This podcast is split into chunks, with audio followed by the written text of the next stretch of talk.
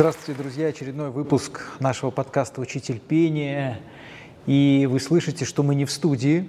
Мы оказались э, в очередном прекрасном московском музыкальном театре. Это театр «Новая опера» имени Евгения Колобова. И мы в гостях у нашего героя, героя этого подкаста. Это Ярослав Абаимов. Ярослав, здравствуйте. Здравствуйте. Ярослав – солист театра «Новая опера», приглашенный солист Большого театра. И я скажу нашим слушателям, что мы достаточно долго договаривались об этой встрече, и очень много было и переездов у вас, и каких-то переносов. И даже эта сегодняшняя наша встреча была под вопросом, потому что мы сейчас сидим в фойе новой оперы, а в зале идет репетиция оперы «Богема». Тоже могло сорваться, но мы решили уже все-таки дожать эту ситуацию. Как вам такой график, Ярослав? Ну, вообще, мне Раньше казалось, когда только-только пришел э, в театр, и когда начались мои первые шаги в оперном искусстве, мне казалось, что хочется скорее куда-то вот где-то попробовать себя еще, в каком-то еще театре, спеть какую-то новую партию. А сейчас, видимо, я уже начинаю стареть, и мне уже иногда очень лениво, когда я понимаю, что мне нужно спеть репетицию здесь, завтра у меня репетиция, скажем, в Большом театре, послезавтра мне нужно улететь в Нижний Новгород или в Казань или какой-то еще город, спеть там что-то. То есть э, режим очень такой плотный, многие даже, может, завидуют или стремятся тоже к этому. Но, честно говоря, это очень напряженно, тяжело и хочется иногда отдыхать. Поговорим обязательно и об отдыхе. А очень плотный график. Вот просто расскажите за минувший месяц, сколько перелетов было у вас? Совсем недавно вернулся из Нижнего Новгорода. Возобновляли спектакль «Севильский цирюльник». Семь лет он не шел, и примерно этому спектаклю уже около там, 17 или 20 лет. Он у них шел на русском языке. Они решили э, возобновить этот спектакль, но на итальянском языке, на языке оригинала. Целую неделю мы репетировали как проклятые. Считайте, неделю я был в Нижнем, перед Нижним я летал в Казань, еще до этого были спектакли вот в Большом театре. То есть Москва, Нижний, Казань – это все за прошедший месяц. Вы составляете свой график как-то сам как вы его ведете? У вас есть приложение специальное в смартфоне? Нет, у меня есть, есть просто записная книжка. записная книжка, куда я стал записывать. То есть если раньше, когда я только-только начинал, да, ну, допустим, я работаю в новой опере, да, и вдруг мне там предложили где-то раз в году там что-то где-то спеть. Я, естественно, это помню. Потом оно как-то вот как снежный ком начало обрастать. Я понял, что это надо записывать, потому что невозможно запомнить все эти даты. А вы вообще дисциплинированный человек, потому что нашу сегодняшнюю встречу мы сначала одно время обговаривали, а потом вы достаточно точно написали, что в 20 минут. И это ну, для меня, в общем, не привык. Мы привыкли мыслить э, получасовками хотя бы, да, то есть ровно и 30.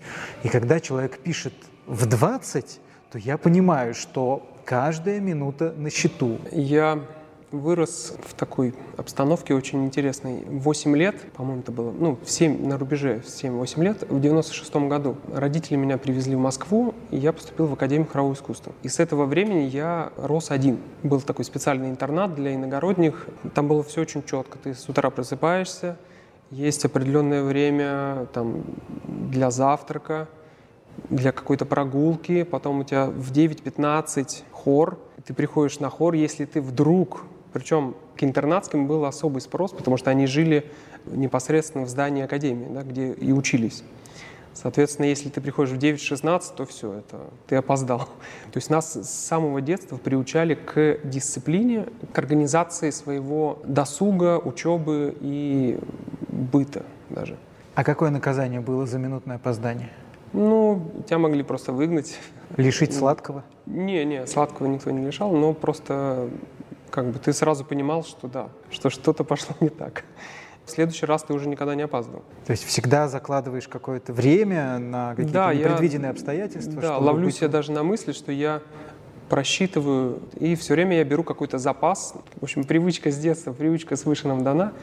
Все время приезжаю как бы заблаговременно. Все-таки каждый из нас опаздывал на самолет. Вы опаздывали на самолет? Опаздывал, но не по своей вине. Однажды я летел из Мексики в Москву, и у меня был стык в Париже. И стык этот был час всего лишь. Как оказалось, всего лишь. Потому что когда нас примерно 20-25 минут еще держали в самолете, потому что не успели подать трап, я понял, что, ну, наверное, я не успею. Но вот соседка, которая сидела со мной в одном ряду, какая-то женщина, она, в общем, успокаивала меня, говорила, что все будет хорошо, все будет хорошо. В общем, когда я вышел и понял, что до выхода 85C это примерно еще э, минут 15-20, я понял, что, Бегом, наверное, причем. да. То есть я, я летел как ошпаренный, случайно спросил какого-то там э, сотрудника аэропорта, он мне указал на дверь, спустившись вниз, я понял, что там еще надо ехать на автобусе. До автобуса, автобуса ждать 8 минут, дождался автобуса, водитель автобуса неспешно, посвистывая, значит, так, я его попросил немножко нажать на газ, он сказал, да, вы успеете, вы успеете, все будет хорошо. В общем, когда я прибежал и подал паспорт, чтобы еще успеть зарегистрироваться, вот мой паспорт, а вот ваш самолет, и он уже отъезжал. Вот, и тут я понял, что я что-то где-то упустил, мне переделали билеты, и мой вылет был через, по-моему, 6 часов. В итоге. 6 часов в Париже. Вот, и 6 часов, да, я 6 часов, при том, что я уже пролетел примерно 11, вот, и, то есть я...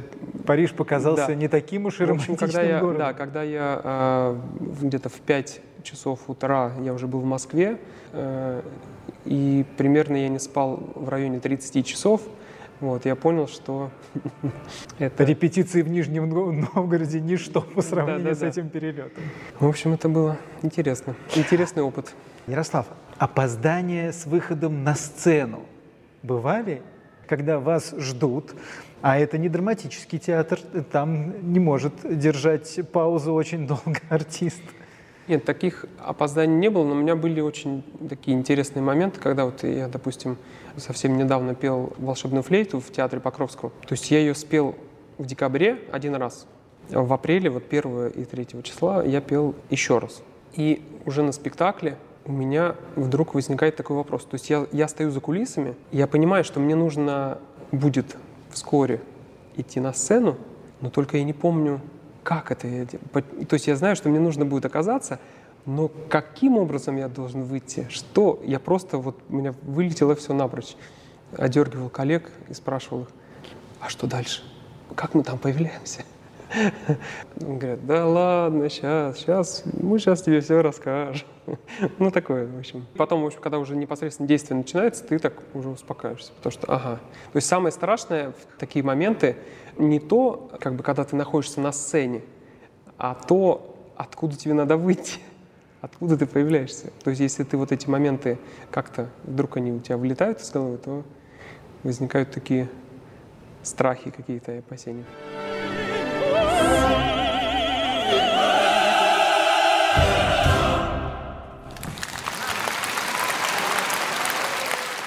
Действительно много перемещаетесь, много постановок, разные сцены, разные театры. Если ты, допустим, спел, спел какой-то спектакль, вот, например, на примере «Сивильского цирюльника», да, ну, плюс-минус, там, купюры, вот эти, ну, в общем, сокращения какие-то, они плюс-минус музыкальные, да, во всех театрах одинаковые. А вот речитативы, они бывают очень, очень даже и разные. Ну, мне в этом смысле повезло, потому что я спел три или четыре версии. В конечном итоге, что касается речитативов, я просто знаю все. Приезжаешь на какой-нибудь вот э, в Нижний Новгород я приехал, и ты так, угу. так, это как в новой опере вот этот кусок. Ага, о, а это как в Большом театре.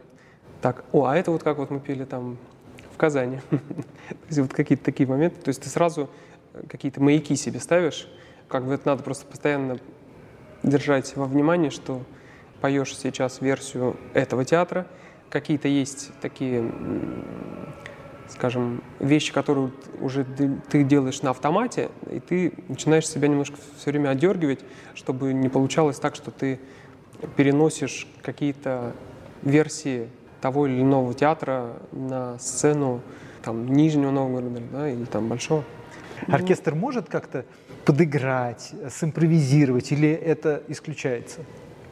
Не, ну дирижер, как правило, если ну, что-то происходит, да, то тут нужно все время ориентироваться, да, там, либо на дирижера, ну иногда дирижер, может быть, не может не услышать, тогда нужно искать какие-то паузы, да, чтобы услышать просто. То есть нам часто бывает просто так на спектакле, да, допустим, мы не всегда слышим оркестр, поэтому в кулисах делается подзвучка оркестра, чтобы на сцене звук оркестра мы слышали как бы лучше, чем это было бы без подзвучки, да.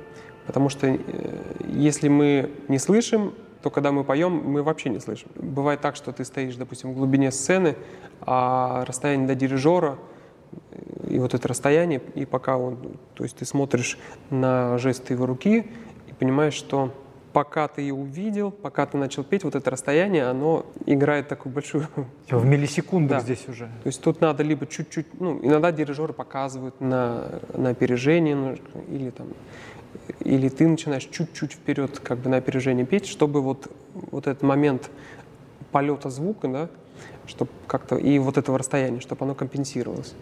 Опять сравнение с драмой, мы все это знаем, что друг друга начинают разыгрывать на сцене, подкалывают, чтобы раскололся партнер по сцене.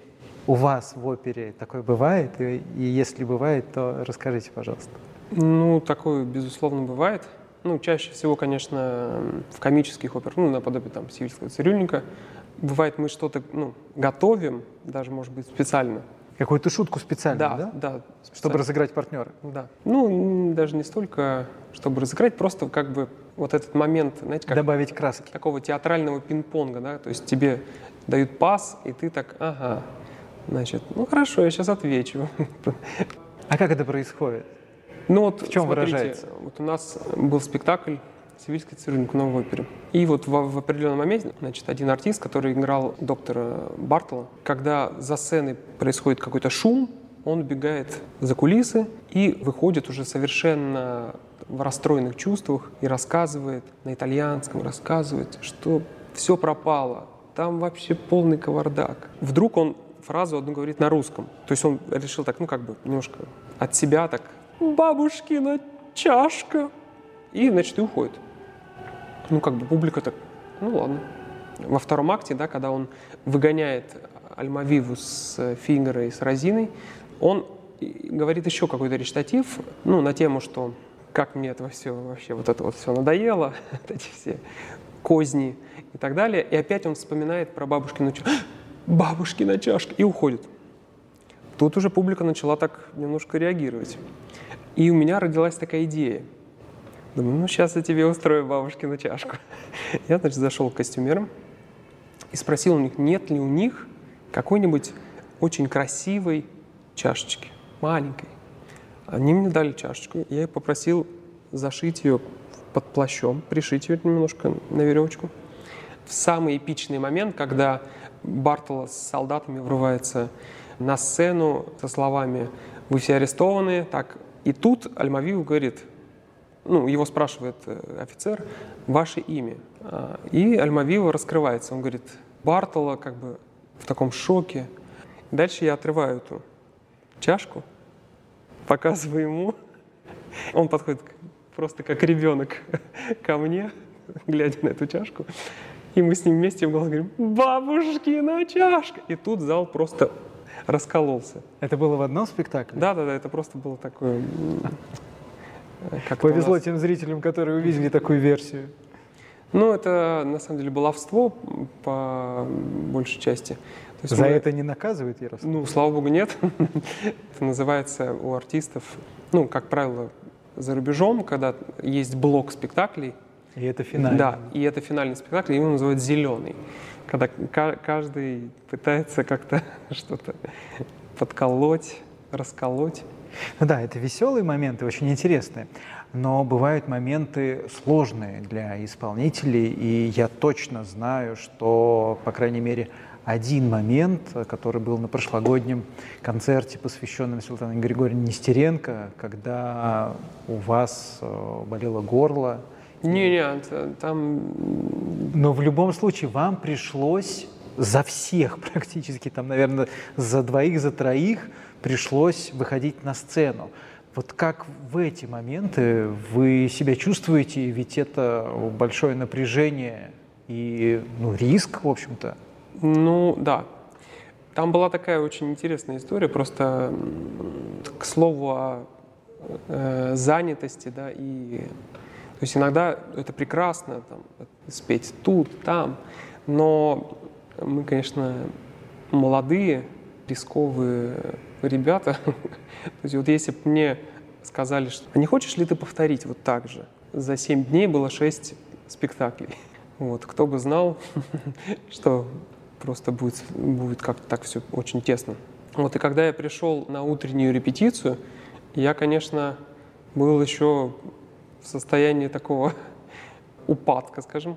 У меня были большие сомнения, что я вообще буду сам выступать на этом э, концерте. Там э, не смог приехать один, заболел другой, третий. Мне бы свое бы спеть. вот, а тут еще мне предлагают там спеть дуэт. Я сказал так, давайте я сейчас съезжу к фониатру, потому что я чувствую, ну, так какая-то усталость. Вот, и если фониатр мне скажет, что не надо, то тогда, извините, но я не смогу. И я приезжаю к фониатру, и, о ужас, она говорит, слушайте, я вас не видела никогда в таком замечательном состоянии. Я говорю, как же так? Нет, у вас все прекрасно. Дала мне добро на то, чтобы у вас все прекрасно. Оказывается, не всегда То твое это просто, собственное ощущение Это просто была такая, скажем, мышечное состояние даже не голоса, а состояние организма да, в целом. Потому что я потом вот эту неделю, я наблюдал еще за собой э, такую штуку, что я за эту неделю потерял примерно 5,5-6 килограмм. Спел спектакль, на следующий день я просыпаюсь, стою на весы и понимаю, что минус, минус, минус. Неудивительно, что ну, как бы мышечное такое вот энергетическое истощение, да, оно имеет место. То есть нужно всегда чтобы был отдых. А как часто такие моменты возникают вообще в принципе в карьере исполнителя? Я стараюсь, чтобы у меня спектакли никогда не были подряд. От меня это не очень зависит иногда. То есть, когда тебе предлагают, скажем, большой театр, ну, тут уже... То есть есть предложения, от которых невозможно да, отказаться? Да, ну как бы, то есть ты понимаешь, что, ну, вот так. Вы сами принимаете решения или с кем-то советуетесь? Вот э, за кем последнее слово? То есть если ты можешь как-то повлиять на ситуацию, ну там сказать, слушайте, нет, я так, я так не работаю, мне нужен день отдыха перед спектаклем. Или как-то, ну, лавировать. Ну, в общем, один мой коллега сказал э, мне такую вещь, я как-то ему, ну, что-то жаловался, что вот, там, тут тяжело, там, тут, ну, ты же музыкант, где-то схитри, где-то посмотри в ноты. Если дублируется хором, то можно так спокойно. Зачем выпрыгивать, да, там, стараться кого-то там перекричать хор или оркестр, да? Каждый певец должен свою роль, да, и свои силы рассчитывать очень четко и конкретно. Всегда нужно понимать, что вот вот это ключевые моменты, да, где нужно выдать максимум. А есть моменты, где нужно в лайт режиме, да?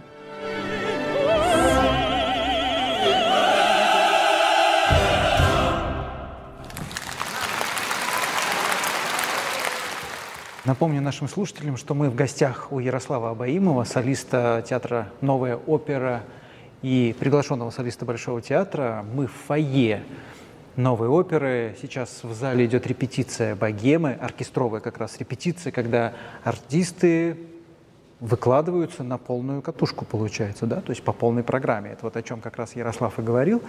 И о чем вы сказали до вот паузы до нашей, что да, здесь нужно и быть дисциплинированным, четко понимать, оставаться с холодной головой. Здесь очень важны, конечно, учителя. Давайте поговорим о Светлане Григорьевне Нестеренко. Давайте с первой встречи. Первая встреча со Светланой Григорьевной была очень своеобразной, потому что мы с ней такое знакомство происходило следующим образом. Был такой предмет, назывался аккомпанемент или что-то как-то, в общем. Нужно было саккомпанировать э, певцу и как бы сдать зачет. И э, мой педагог по фортепиано нашла одну певицу, которая прослушивалась к Светлане Григорьевне, а я вроде как заодно и зачет сдаю. А мне тогда было, по-моему, наверное, где-то лет 16. Мы заходим в класс, вот, в Светлана Григорьевна, и такой легкий полумрак, сидит за столом Светлана Григорьевна, абсолютная тишина. Дальше она говорит, ну давайте. Девочка спела, потом она попросила какой-то еще кусочек оттуда спеть. Еще раз мы прошли, значит, а дальше она говорит, спасибо, мальчик, иди. То я молча значит, ухожу под звук своих ботинок. Странное ощущение. То есть, когда мы там встречались в коридоре где-нибудь, то есть ты так все время идешь, здороваешься, чувствуешь какой-то барьер. То есть она не подпускала никого близко. Следующая как бы стадия знакомства, это уже было на рубеже 9-10 класса. А, в девятом классе я уже как смутировал, я нач, начал заниматься вокалом. Где-то под конец года мой педагог, который занимался, она уволилась. Я остался просто как на таком распутье. Я, я не знал, то есть год заканчивается, я даже не знал, кому я дальше попаду, и как бы особо там ни на что не рассчитывал. 1 сентября я вдруг узнаю, что мне говорят, а ты знаешь, что ты вот попал? Светлана Григорьевна Нестеренко. Сначала так напрягся. Думаю, господи, как же а, не страх, даже такое волнение, потому что ты как бы встречал этого человека все время так в коридоре или как-то, ну, а тут вот тебе нужно будет петь. В дальнейшем мне Светлана Григорьевна рассказывала, что я в девятом классе как раз ездил вместе с хором на гастроли, и на этих гастролях там был как бы конкурс еще. Назывался «Ольденбург променады», на котором Вик Сергеевич Попов он сказал, так, ребята, вот, значит, будете там участвовать. Там нас было трое человек от э, академии, два баса и вот я, недотенор такой. 16-летний. И, собственно, после вот этого конкурса Вик Сергеевич попросил Светлану Григорьевну взять меня. Первый урок был такой. Показывает упражнение, значит, дело. И потом она так останавливается, так на меня смотрит и говорит, а ты как лучше информацию воспринимаешь? Когда на тебя кричат да, на тебя, да? Или когда тебе спокойно объясняют? Я говорю, не-не, я люблю, когда спокойно. Хорошо.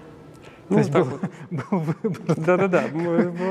Красную или синюю. Да, какая таблетка, да. Вот, и так вот мы занимались. А до 11 класса я, собственно, был в интернате. Это было просто самое, наверное, интересное время. Потому что она приезжала с утра, я приходил к ней с утра. Мы немножко там пораспевались, что-то попели.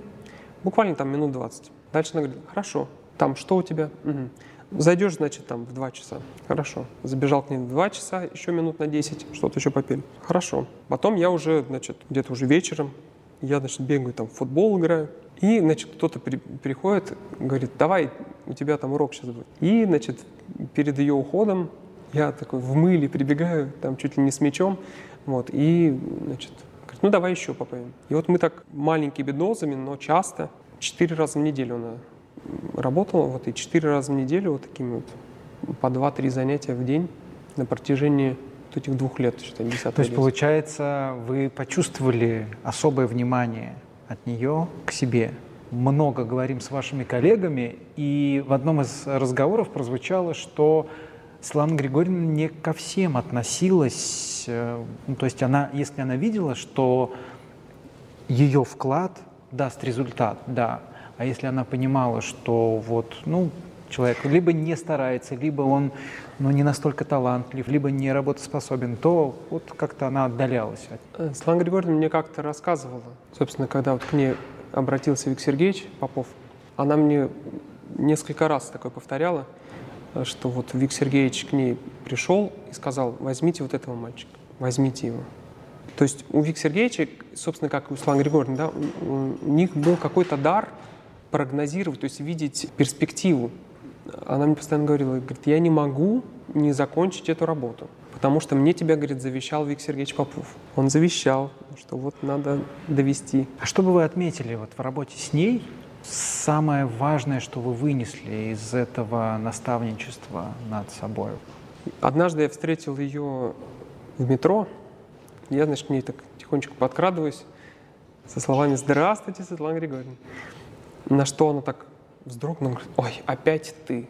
Я так, почему опять? Она говорит, всю ночь крутился голос твой в голове.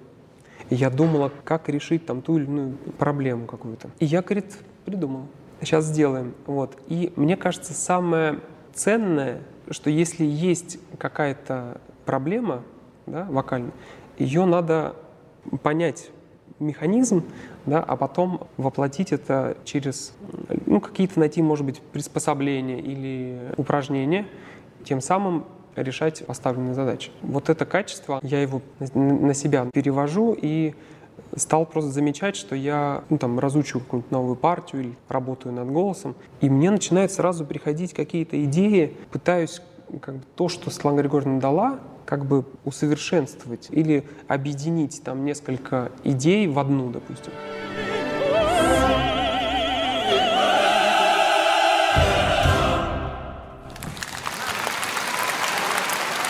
Пообещали в самом начале поговорить про отдых, потому что все работа, работа, плотный график, но все-таки как Ярослав Абаимов отдыхает, как он восстанавливается, что он любит, что он любит поесть, где он любит бывать.